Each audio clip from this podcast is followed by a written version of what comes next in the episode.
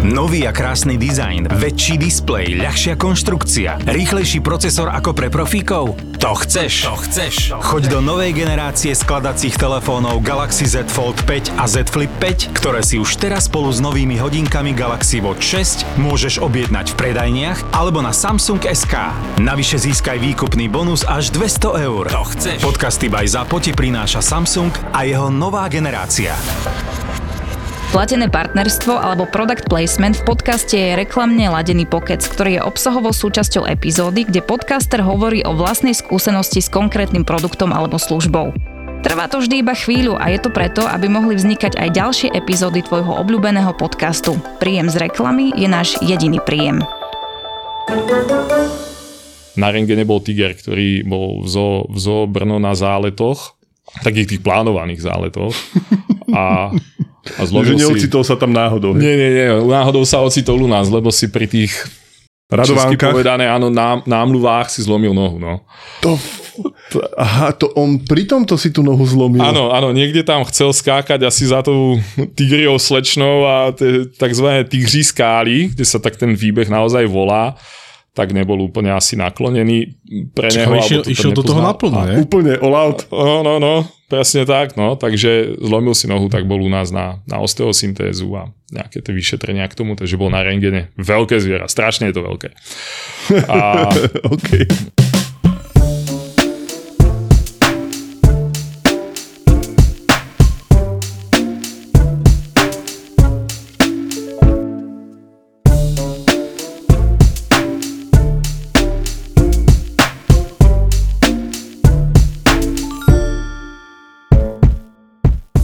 Sa mi splnil taký ďalší príjemný sen. Mesiac, dva dozadu sme inštalovali priamu digitalizáciu u nás na klinike a ten technik, ktorý to, došli takí dvaja, ktorí to ako hardverovo zmákli a potom tam máme takého softverového, ktorý to dáva všetko dohromady a hovorím, no, že, že fajn a že prejdete si to ešte s našim zobrazkárom a hotovo. A on teda, že s kým? No hovorím, že s našim zobrazkárom, že to čo je. Vtedy som si ja uvedomil, a toto je prvá vec, ktorú by som možno teba, Laci, poprosil, aby si všetkým nám do toho vniesol trochu svetla.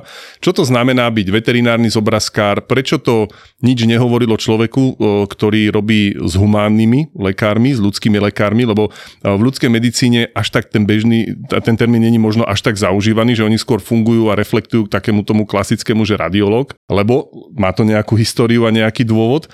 Takže keď by si nám mal predstaviť sám seba, že čo z teba vlastne robí obrázkára, aké je, aká je tá tvoja história, čo máš za sebou, prečo si sa k takémuto niečomu dopracoval a zároveň nám vysvetliť, že kto je to radiológ, kto je to zobrazkár a čo je tvoja náplň práce. Ak môžem takto. Určite môžeš. Klasická moja poznámka vždycky je spýtajte sa, na čo chcete, ja na čo chcem odpoviem.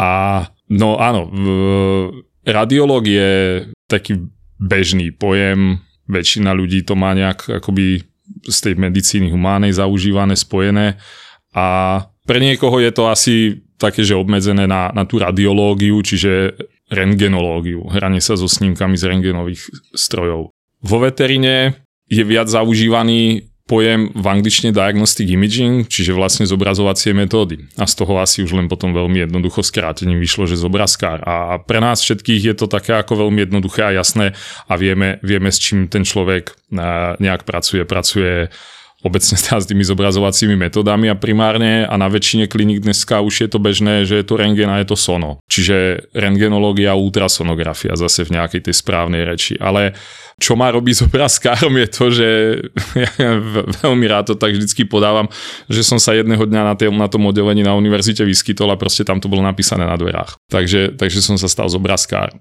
Ja tiež teda preferujem radšej ten, ten termín, že radiológ, radiológ alebo kamarát z obrazovacích metód, niečo také. Nemám na to žiadne ďalšie hlbšie vzdelanie.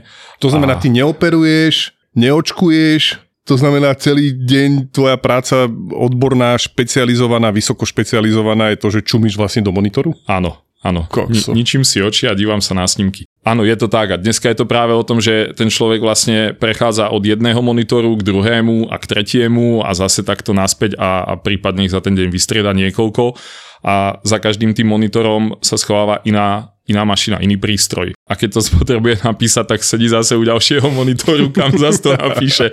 Takže je to, je to taká ako v súčasnej dobe dosť náročná práca na to, akoby že tá hlava vie potom dosť vyťažená tým, ak sa človek sústredí furt na nejaké monitory, sedí, nakrátko sa díva. Ale áno, kedysi to bolo trochu pestrejšie o tom, že tam bol nejaký negatoskop a, a fyzické snímky, ktoré sa dali... A som rád vývojky. Áno, určite, to, to k tomu patrí. Ten, kto to už nezažil, tak... Uh, nevie, čo sú rengeny. No, nevie, no. to znamená, tvoja práca je to, že ty popisuješ, že, aby sme to teda. Áno. Popisuješ rengeny, popisuješ sona, popisuješ CT, toto je tvoja práca, ktorou sa živíš. Ja teda musím povedať, že s Lacim teda spolupracujeme už nejakú dobu aj u nás na klinike. Je to jeden z našich externistov, z čoho ja mám veľkú radosť, lebo má takéhoto špecialistu na pracovisku je veľmi dobré a posúva to tú odbornosť u nás šialeným spôsobom, lebo naozaj e, sonografický prístroj napríklad pre mňa ako ortopeda je také mystérium veľké a ja nemám trpezlivosť na sonografiu, toto je môj hlavný problém, pretože rengen je statický, svakneš vidíš, poviem, teraz som to povedal veľmi zjednodušene, ale pri tom Sone sa treba pohľa- pohrať a na to treba obrovskú trpezlivosť, to ja vždycky obdivujem, keď vidím teba, jak sedíš e, za tým sonom a, a zosonovať toho pacienta naozaj niekedy trvá, lebo toto tiež je to iné sonovať ľudského pacienta, je to iné sonovať pacienta, ktorý neúplne urobí to, že a teraz uh, mamička zadržíme dých a pozrieme sa na babatko, tak toto nefunguje. Funguje, tie psíčatá to väčšinou vnímajú trošku ináč.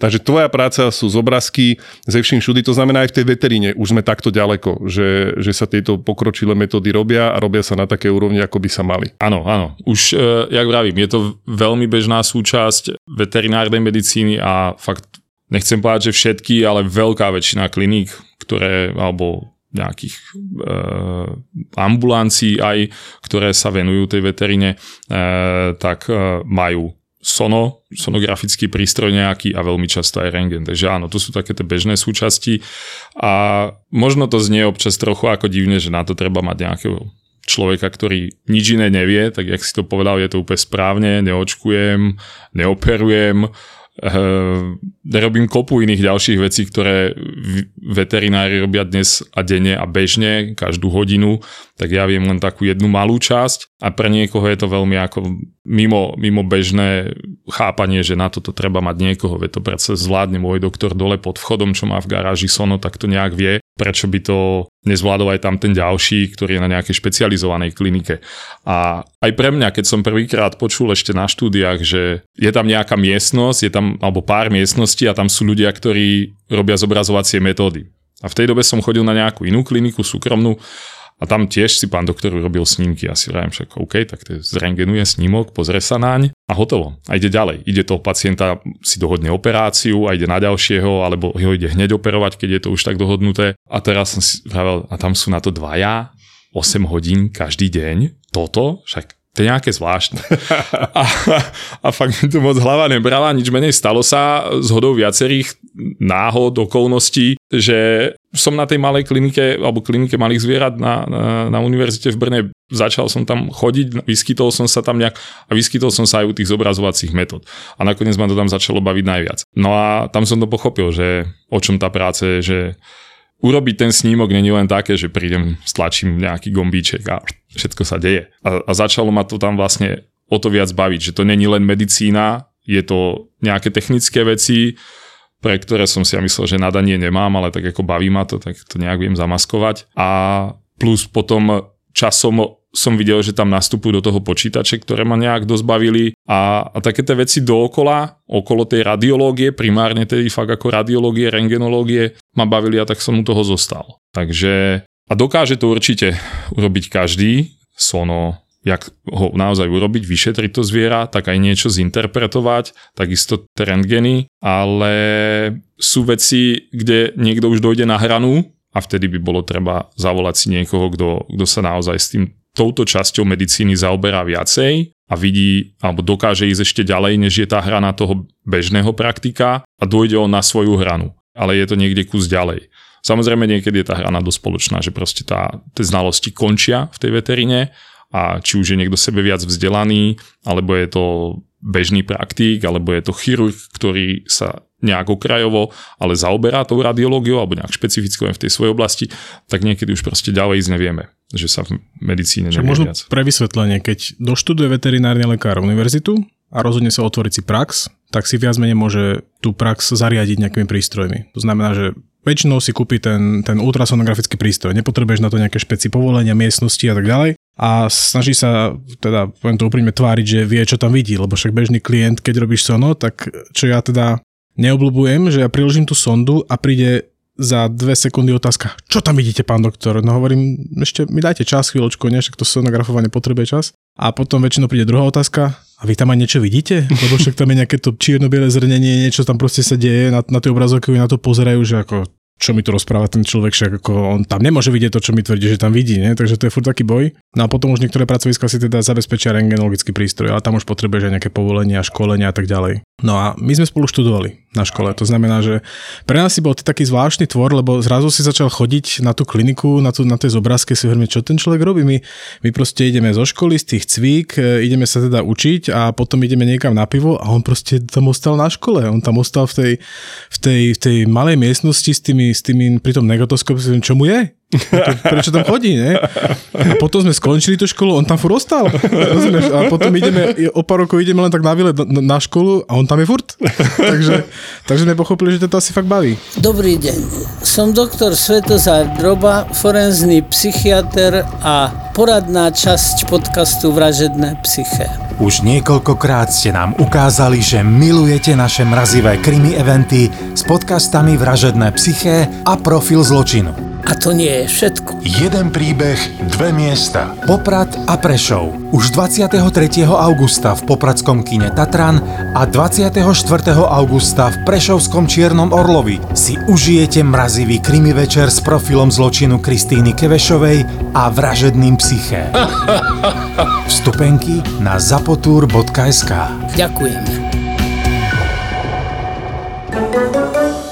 No a vy ako škola vlastne, keď si tam pôsobil, tak uh, ste fungovali ako referenčné pracovisko, čiže, čiže vám kolegovia z praxe, z kliník posielali pacientov, lebo jednak takýmto vybavením a potom aj tým know-how na to vybavenie nedisponuje takmer nikto, to proste sa kumuluje na tých univerzitných pracoviskách, tak daj nejaké pikošky čím ste prichádzali vlastne do styku, čím ste dokázali obohatiť tých, tých praktických veterinárov, kam ste ich vedeli posunúť. A obšmietol si sa aj o iné typy zvierat, alebo si proste robil len malých zvieratách? Tak e, veľké, veľké percento boli psi a mačky a v rámci psi a mačky prevládajú vždycky psi, ale Určite som sa stretol aj s nejakými tými exotickejšími zvieratami, tým, že tam e, bola klinika, ktorá sa týmto zaoberala, ako plázy, vtáci, takže aj plazy boli na CT, aj vtáci boli na CT, to síce nedopadlo úplne vždycky dobre, ako myslím to vyšetrenie zviera prežilo, ale úplne to neprinieslo u tých vtákov to, čo, to, čo sa chcelo, je to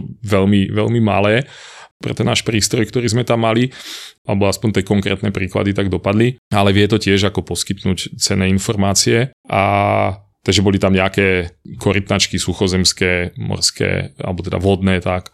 A boli tam nejaké exotické zvieratá zo zoo. Viem, že tam bol vlk hrivnatý, ktorý mal e, zápal medzistavcovej platničky. Vždycky, keď ideme do zoo, tak poviem deťom, on teda málo kedy je vidieť aj teraz. Vraj tam jeden furt je. A bola doba, kedy boli dvaja. Tak ja som vral, viete, deti, bola doba, kedy boli dvaja a teraz už je len jeden, lebo sme ho liečili. A on s tými divokými zvieratami len na vysvetlenie je to tak, že on síce dostal liečbu, tým, že mu ale bolo zlé, tak nechcel žrať a tým pádom tá liečba mu nepomáhala, pretože to, čo sme dneska riešili na klinike, nejaké gastro, gastroduodenálne alebo gastrické alebo duodenálne vredy, tak on zrovna tento jeden si vytvoril vďaka tomu, že nežral, ale tie lieky do neho ďalej sa dávali. Uh-huh. Takže tam je to o tom. Vždycky u tých zvierat je dôležité, nejak, aby, aby jedli tak ako ľudia. Proste keď sme chorí, nemáme na to chuť, ale vieme, že musíme. Tak oni proste to nevedia, že musia bol tam Gepard a ten bol na Sone, ktorý bol na Miss Čr, neviem ktorý rok, Jožin sa volá, ten už nežije a to bolo skvelé. Toho, keď sme oholili na Sono. Jožin. Tak, ja, že Miss Čr vyhral nejaký Jožin si do keľu. No, nie, nie, nie, on tam bol ako asi nejaká... Živá rekvizita. No, živá rekvizita asi na oživenie toho, alebo možno privodenie strachu tých účastníc, neviem. Ja som to nevidel, mne to len podali, že tam bol. My sme ho teda vyšetrovali a tak, jak je flakatý, to, čo vidíme bežne na tej srsti, tak po oholení bol tiež rovnako flakatý, čo dneska asi všetci na to poviete, však jasné, tak tie mačky majú tú kresbu. My sme v tej dobe, aj toto mňa treba ako prekvapilo. No a druhá vec bola, on mal flakatú aj slezinu. Dosť podobne, jak to telo, A to asi už nebolo a to už úplne, balíčka. Tak no, to už úplne tam nepatrí. Tak sme si z toho chvíľku akože robili takú tú srandu, ktorá, ktorá čiastočne k tej medicíne proste patrí, že z tých nálezov občas človek, aby sa nezbláznil, tak to musí nejak zľahčiť. No, nič menej, e, potom sme zistili, že e, u nich je to veľmi, veľmi časté, u tých väč, veľkých mačkovitých šeliem, hlavne tých chovaných v zajati, že tým stresom, ktorý majú, a oni všetky mačky sú, sú dosť ako stresové, náchylné na stres, tak e, sa tam vytvárajú lézie. E, Není to úplne jasne ako zdokumentované, že to je len zo stresu, ale ten stres je veľký, veľký prispievateľ na to tzv. mielolipomy, kedy sú to, na sone sa to zobrazí ako také rôzne veľké, v tomto prípade dosť veľké, biele, teda správne, aby som ja netrpel hyperechogénne lézie e, v slezine. Takže máme slezinu, ktorá má nejakú farbičku a do toho je niečo, čo je ďaleko svetlejšie a toho tam on mal niekoľko. Takže zase akoby trošku iná flakatosť, ale, ale predsa len. Takže toto, toto je benigná vec, to sa nemusí akoby riešiť takýmto spôsobom a jeho dôvod, prečo tam bol, to už si ani poriadne nespomeniem. Ale nemal nikto podozrenie na to, že bude niečo na slezine. To bolo také ako vedľajšie zistenie a potom sme zároveň zistili, že je to častý vedľajší nález. Nepotrebuje ísť kvôli tomu na žiadne liečby alebo chirurgické zákroky ale on nejak celkovo neprospieval asi v tej dobe, takže mal tých vyšetrení viac, jedným z nich bolo sono. U nás teda nie, ale z, z takých ako zaujímavých vecí, čo mňa vždycky príde veľmi zaujímavé, kolega na stáži v Amerike a potom som to počul aj od iných, že, že to ako zažili, keď boli niekde na nejakých špecializovaných pracoviskách, tak videli sonografiu rybičky. No men si zoberieš tú, žub, tú Ja toho mema do ruky? A, no nie. V sáčku s vodou a tam ho naháňali nejak s tou sondou. Nie. A ona voda je super, Áno, ako médium médium, pre no. sonografiu. Ten sáčik úplne nie, takže treba tam nejak asi zase nejaký ten gel Zostaň. alebo nejak to... Zostaň. A presne o tomto. Zostaň. Nepočúvajú Ja sa na psi, to tak môžem. tá rybička už vôbec nie. A áno, videli to vyšetrenie. My si to tu povieme ako takú veľ, veľ, veľkú srandu. Boh vie, s akým očakávaním šli do toho tí ľudia, čo to na to sono poslali, to neviem, ale už som to počul viackrát, že áno, rybička bola na sono vyšetrení, videli sme a ja som to počul prvýkrát roku Úplne vidím tú scénu, ak vieš, držíš ten 2007. sáčok a ukazuješ na ten záchod. Vidíš ten záchod? Tam skončíš, keď nebudeš ju. Ja už viem, ako to vzniklo v tom Nemovi, tá Dorin, prečo ma prenasleduješ? Podľa mňa je niekto robil sono vyšetrenie. Bola z toho zúfala celý zbytok, no, takže Takže aj takéto, ale to sme, to bolo len, že to mám sprostredkovanie toto, také som, takého som priamo účastný nebol, nič menej rôzne. Oni sú vždycky, ako keď sa niekto spýta nejaké pikošky z toho, tak každý spomenie tie exotické zvieratá, ako hady, korytnačky, rôzne iné, di, nie divoké, ale jedovaté plazy, to sa tam všetko vyskytlo. Tie väčšinou rengen a sono, občas niektorí zavítali na to CTčko. Ja by som sa ešte vrátil úplne na taký Áno, áno. úvod e, teda tej bežnej našej diagnostiky, ktorú máme skoro všetci, čiže to sono alebo rengen. Zhodneme sa na tom, že sú to neinvazívne metódy. Čiže ich výhoda je v tomto obrovská. To zviera nemusí byť rezané hneď a ideme proste hľadať príčiny. Ja si vždy musím spomenúť na jedného pána, ktorý ma krásne zhejtil, doma v komentároch, proste prišiel z tej kliniky a taký nespokojný začal sadol si k počítaču a išiel, dal kapslok a išiel. Čo som to ja za doktora, že furt chcem robiť nejaké soná rengeny, hej? To som si hneď vypočul, tak to som sa musel smiať, lebo hovorím tak, dobre, sorry, hej, že nepichnem tam nejakú svetú trojicu liekov a choď a uvidíme, čo sa, čo sa bude diať. A tým pádom, e, veľa tej našej činnosti spo, spočíva v tom, že musíme tým ľuďom vysvetliť, prečo ideme robiť to sono, prečo ideme robiť ten rengen. Ty už si z obliga v tomto, tebe už príde pacient a ty už si robíš. A teraz, zase naražame na to, či ten pacient musí byť pri vedomí, alebo či ho musíme sedovať. Asi teda pre teba ako odborníka je lepšie, keď ten pacient je v kľude a je sedovaný. A zase tuto furbujeme s tým, že či sa musí prispávať, nemusí, potom tie snímky sú na prd, nemôže s tým urobiť nič, takže čo je bežná prax, alebo ne, nebudem sa pýtať, čo ti viacej vyhovuje, mi jasné, čo ti viacej vyhovuje, ale tej praxi percentuálne robil si uh, aj pacientov, ktorí boli privedomí a vieme, aké sú dneska tí psi a mačky, že s nimi sa nedá, potom tam máš ožiarené ruky, prsty, prstene, všetko, alebo čo je taký ten tvoj ideál a čo si zažíval častejšie? Častejšie som zažíval vyšetrenia neuspaných zvierat. Jednoznačne. Keď začnem tou sonografiou, tak tam je ono je to všade dôležité, aby to zviera bolo v kľude aj pri klinickom vyšetrení. Proste zle sa bude vyšetrovať agresívny jedinec, zle sa bude vyšetrovať hyperexcitovaný jedinec.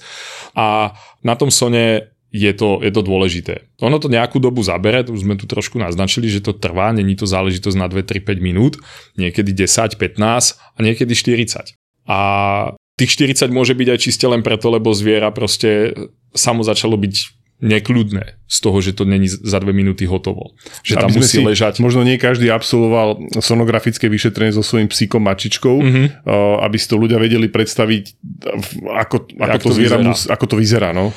U mňa preferenčne ležia na chrbte, ale sú pracoviská, kde to vyšetrujú na boku, ale proste v každom prípade to není úplne komfortná poloha pre, pre tie zvieratá. A musí držať v nej. A musí, musí v nej vydržať tú dobu, musí vydržať v nej oholenie srsti, musí v nej vydržať nejaký začiatok, než sa tam nanesie gel, než sa to nejak akoby stane ten gel takým akoby správnym, aby umožnil dobrý prestup tej ultrazvukovej vlny ďalej do tela, takže to tiež chvíľku trvá, e, ale to není to ako rádovo nejak extrémne dlho. No a musí vydržať to samotné vyšetrenie. A pre niektorých aj to ležanie na boku vadí. Keď si odmyslíme to, že by tam boli problémy typu, že zle dýcha, tak s obľubou vrajem, že disponický pacient na sono nepatrí a čo je síce správne, ale v určitú chvíľu tam aj taký príde. No ale dobre, bude komfortný v dýchaní, nebude mať až taký problém, ale proste len mu vadí, že leží na boku, že on chce stáť, on chce chodiť, on nechce robiť toto.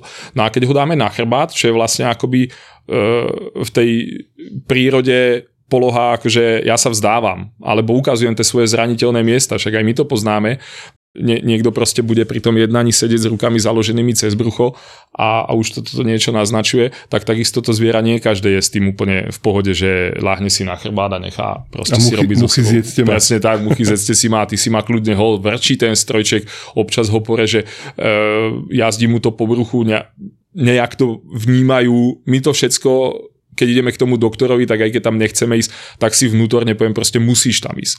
On, výsledkom je, že ti bude lepšie. Tomu zvieraťu je zlé a cestou na, na veterínu mu je ešte horšie. Nie preto, že sa mu zhoršil zdravotný stav, ale preto, že sa stávajú veci, ktoré sa bežne nedejú. A samozrejme inak budú reagovať zvieratá, ktoré každý rok alebo trikrát za rok idú na dovolenku 200 km s tým majiteľom a inak bude reagovať zviera, ktoré je 360 dní zaviazané u búdy a na tých 5 dní išlo na veterínu. A sú ľudia, ktorí tie zvieratá sa snažia na to pripraviť. Vyslovene už som sa s tým stretol, my sme to skúšali, my to trénujeme, že musí ležať na chrbte, že toto, že hento. Fajn, to je určite super, lepšie než nič. Na druhú stranu podmienky veteriny nenasumuluje nikto. Tie pachy, ten, tak jak my vieme, prídeme do nemocnice, zaviažu si oči a, a proste špitálny vie, že tam si. Áno, áno, áno. Takže, a to isté majú oni. A určite ešte, ešte viac to vnímajú než my. Takže je to nepríjemné po viacerých stránkach a toto všetko to zviera musí tzv. opustiť, nechať to tzv. stranou a, a ležať a čakať, kým my povieme dosť a môžeš ísť do, domov alebo dole zo stola. Takže e, ležať na chrbte, ležať na boku. Niekedy aj niektoré veci ako doplnkové vyšetrenie sa vyšetrujú v stoji, že to zviera stojí síce na stole, ale na tých štyroch nožič, nožičkách svojich a ani to už im nemusí byť ale príjemné pretože je zase v nejakej časti toho prostredia, ktorý nemá rado.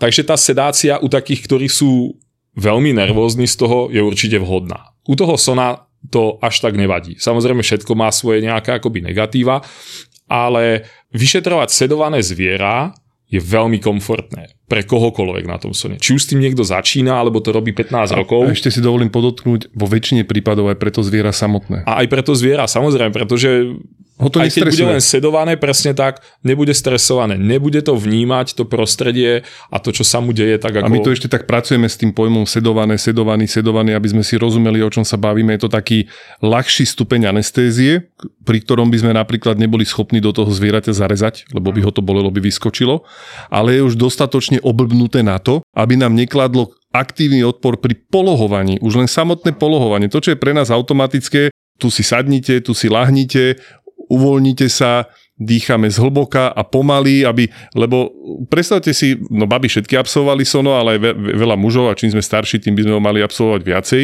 A teraz si predstavte, že ležíme na tom sone a tomu ľudskému doktorovi by sme tam robili, že tak by sa na nás najprv díval, že či máme nejaký postih, ktorý by mal riešiť psychiatr, ale potom nás upozorní, že toto není optimálne, ale to je bežný setup našich pacientov. Áno, áno. A, no. a čím viac sa snažíme s tým bojovať, tým sú oni viacej stresovanejší, to znamená toho ide ešte viacej a je to taká špirála, ktorá k ničomu nevedie Presne a, tak. a vyšetrenie nemá výsledok. Kdežto nemať predsudky voči tomu, ja som teraz jeden taký blok kvôli tomu písal, lebo tiež sa s tým často stretávam a sú to také v dnešnej dobe naozaj opodstatnené No boja obavy. sa, tí ľudia sa boja narkózy, proste z ale nejakého dôvodu. není narkóza ako narkóza a, tu, a, tá, tá, a tá, ten benefit tu je tak obrovský, lebo to vyšetrenie nám priniesie výsledok. Lebo môžeme robiť sono pre sono, hej, aby sme ho spravili, ale výsledkom není nič, lebo my nemáme žiadny obrázok, alebo ho môžeme urobiť tak, aby to zviera nebolo stresované, aby sme dosiahli to, čo sme chceli zobraziť a Áno. vidieť a bezpečne ho zase zobudili úplne,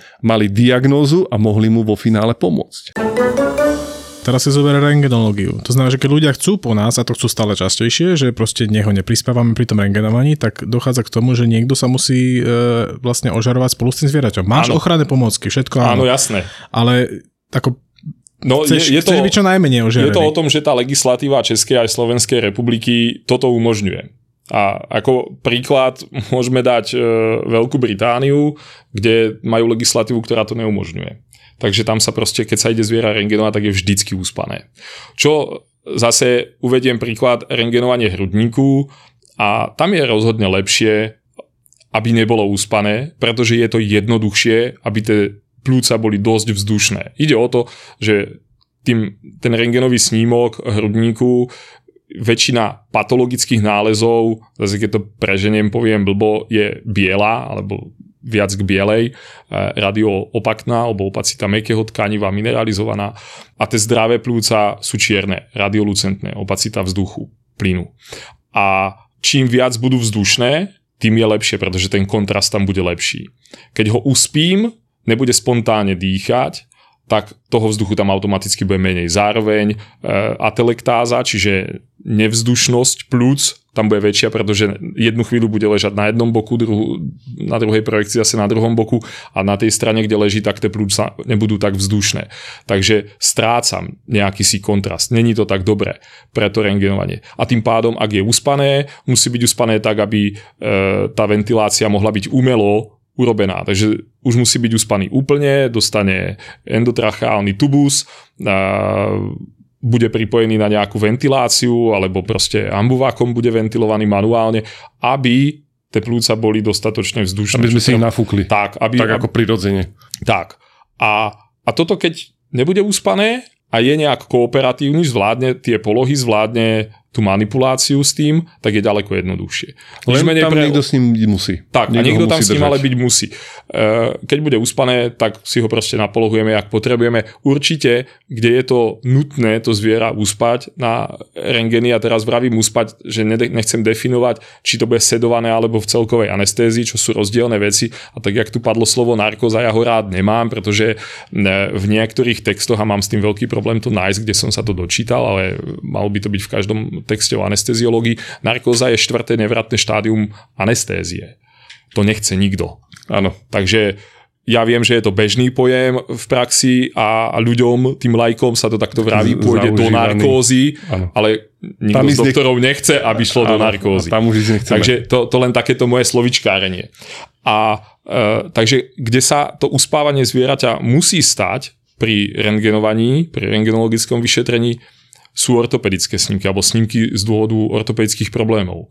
Za A je technika, ktorá je tomu nepriaznivá, trvá to nejakú dobu tá expozícia.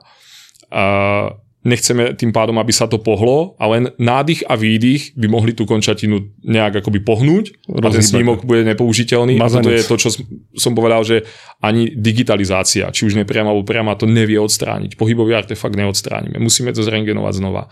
A druhá vec je, že často sú to v zvláštnych polohách, neúplne prirodzených, sa to rengenuje a rengenuje sa viac než jeden klb alebo jedna kosť. Takže je toho aj ako dosť tých snímkov, ako Veľa fyzické urobenie, veľa projekcií. A polohovanie. A, a to polohanie. Takže to zviera je veľkým, veľkým benefitom, aby to bolo rýchle, aby fakt spalo, aby nekládlo žiadny odpor, aby som si to mohol optimálne napolohovať. A aj keby bol sebe šikovnejší ten pes a vytrénovaný a neviem čo, tak proste bude mi to trvať minimálne moc dlho a je tam nejaké riziko pohybovej neostrosti, keď nebude uspané. Dokonca pri niektorých je to aj, pri niektorých špeciálnych vyšetreniach je to predpísané. Napríklad, keď sa robí screening na dysplázie, je to sú také tie vrodené a vývojové vady bedrových, lakťových, ramenných a tak ďalej klbov, tak tam je podmienkou. Áno, že bolo zviera uspané. Tak, aby, lebo, lebo bez uspania nie je možné ho napolohovať. Mal som ja ako ortoped kopec zážitkov, keď mi prídu psíčkári, psovodi a on mi povie, s tým psom ja môžem robiť, čo chcem, hovorím, mm. no to môžete, ale na travníku, na cvičáku, Áno, nie na rengenovom tak. stole, lebo ja ho potrebujem napolohovať do niečoho, čo je pre toho psa, keď není pomocou anestetik zrelaxované, bolestivé. Vy chcete, aby som vášmu psíkovi robil bolesť, tak samozrejme sa nájdú borci, čo ti povie, to dáme, však on robí také obrany, tak hryzie do toho rukava, ho bijem obuškom. A hovorím, ale kamán, ja som lekár, ja nemám vášmu psíkovi spôsobovať bole,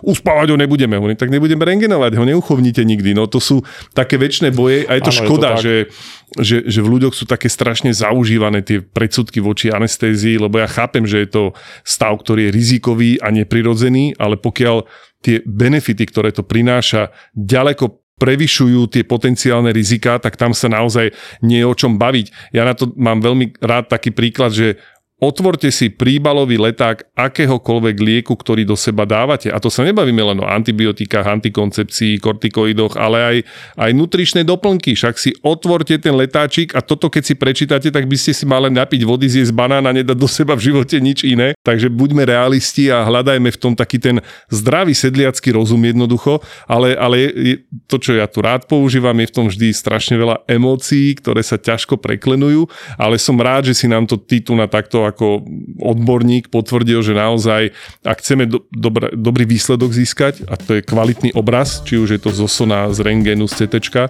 tak musíme splniť nejaké podmienky, ktoré sa nedajú ošidiť, pretože potom namiesto konkrétneho obrazu získame abstraktné dielo a keď chceme z, z Rengenu dostať moneta, tak OK, ale to nie je diagnostická snímka. Jasne, no. Amen. Prešov, Bratislava, New York, Paríž, Praha. Chcela by som sa pristaviť pri každom z týchto miest na chvíľku. Silné príbehy menej známych alebo úplne neznámych žien. Žijem príliš dlho s mojim mužom však. A k tomu mediálne známi muži, ktorí vždy majú čo povedať. Je to moja ašpirácia. Česť pár výnimkám. Takéto silné osobnostné kombinácie milujeme aj my v ZAPO. Vôbec mi to zatiaľ nevychádza, ale... Sit down s Veronikou. Sit down. A hneváš sa ty na Slovensko? Sit down. Akože v komentároch nakladajú aj Dalaj Lámovi. Charizmatická, sebavedomá a vždy pozitívna. Joj, to ona šumná to tá. Veronika Cifrová Ostrihoňová a jej hostia v novom podcaste pod hlavičkou ZAPO Zábava v podcastoch. Držím ti naozaj, naozaj veľmi palce. Sit down s Veronikou. Veronikou.